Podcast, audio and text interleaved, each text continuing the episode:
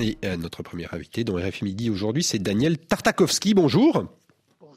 Vous êtes historienne, euh, spécialiste des mouvements sociaux, professeur émérite d'histoire contemporaine à l'université Paris 8 Vincennes Saint-Denis et co-autrice euh, d'un ouvrage qui s'intitule Histoire de la rue de l'Antiquité à nos jours, paru aux éditions Talendier, Daniel Tartakovsky. 8000 euh, manifestants à Châteauroux, 11 000 à Rodez ou encore 7000 à Alès le 19 janvier dernier hein, pour la première journée de mobilisation contre la réforme des retraites. Ce sont des chiffres élevés compte tenu de la taille de ces villes. C'est ce que relève aussi le journal Le Figaro, hein, qui consacre également un article à ce sujet dans son édition du jour. Euh, Daniel Tartakovsky, la, mobilisation de ce qu'on appelle cette France périphérique, Rodez, Lannion, Alès, euh, c'est d'ores et déjà le phénomène de ce mouvement social contre les retraites? Oui, alors la notion de France, périphérique a été discutée à l'époque des Gilets jaunes, mais oui, je, crois que de ce point de vue-là, euh, il faut être très attentif à cette, euh, je dirais pas cette nouvelle géographie, mais par cette extension de la géographie manifestante et ces mutations qui se sont exprimées et durant les Gilets jaunes et à l'occasion de ce mouvement. Ça, ça s'explique comment, selon vous? C'est parce que les syndicats, ils sont plus forts, par exemple, en ce qui concerne la réforme des retraites? Non, les syndicats n'y sont pas plus forts. Euh, il s'agit quelquefois de zones qualifiées euh, de, déserts syndicaux, mais on a affaire à une réforme qui touche euh, au plus profond de la vie de chacun. La question du temps de travail a toujours été une question existentielle forte.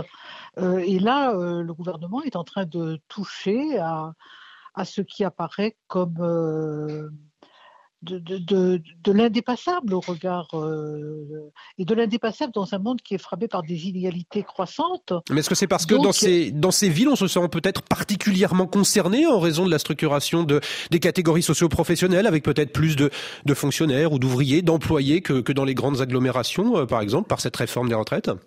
Il, est clair que euh, les inégalités qui vont se déployer plus encore au terme de cette euh, réforme euh, touchent plus particulièrement les, les, classes moyennes, les, salariés moyens, et on a une accumulation de mécontentement qui se cristallise autour de cette euh, réforme qui est vécue, perçue comme particulièrement injuste et comme remettant en cause les projets de, vie, de devenir que tout un chacun s'est créé euh, est-ce que Daniel Tartakovsky, ce n'est pas aussi parce que euh, ces, villes moyennes, c'est finalement des terrains euh, peut-être plus propices que d'autres à ce qu'on appelle la convergence des luttes, c'est-à-dire parce qu'on y, on y est plus directement touché, pardon, par la question du pouvoir d'achat, par exemple de l'inflation, du prix de l'essence, et que bah voilà, les, manifestations du 19 janvier, comme celle de,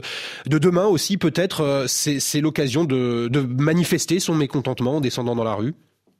Convergence des luttes, je ne sais pas, mais euh, il est clair que euh, c'est euh, il y, a, des phénomènes de, proximité qui participent parce qu'il y a des, enfin il suffit de se promener même dans une ville comme Paris qui n'est pas une ville moyenne pour voir que ces questions sont des questions dont on débat. je dirais dans l'autobus ou au café, c'est des questions qui touchent à la vie de tout un chacun et qui, dans ces villes moyennes, les phénomènes de proximité, les phénomènes associatifs, les phénomènes sont demeurer plus forts que, que, dans les grandes villes, euh, peuvent participer d'une extension du mécontentement au-delà de son assise traditionnelle. Est-ce qu'on peut dire aussi que, que dans certaines régions, comme, euh, l'Ouest peut-être, ou, ou l'arrière-pays méditerranéen, ou encore le Massif central, une telle mobilisation, c'est aussi lié à l'existence d'une culture revendicative euh, très ancrée?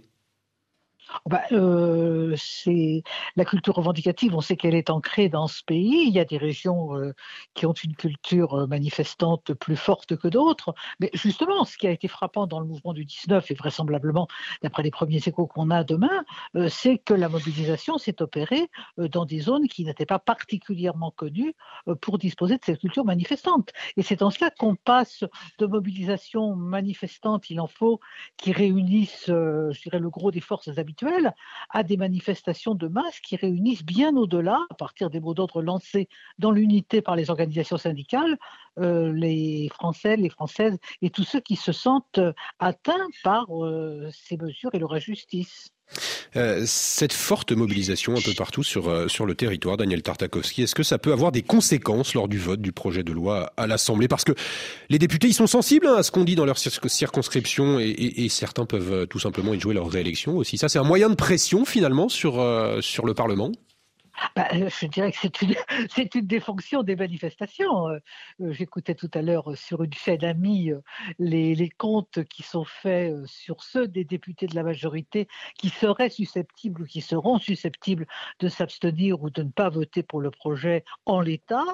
Euh, on voit bien que là, euh, il y a une situation extrêmement mouvante et que la totalité des acteurs euh, pèse sur cette situation.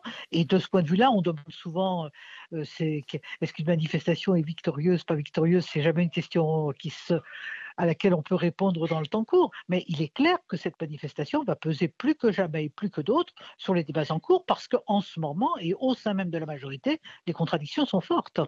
Merci beaucoup Daniel Tartakovsky pour cette analyse. Je rappelle que vous êtes historienne, un spécialiste des mouvements sociaux euh, et professeur émérite d'histoire contemporaine à l'université Paris 8 Vincennes Saint-Denis. Merci à vous.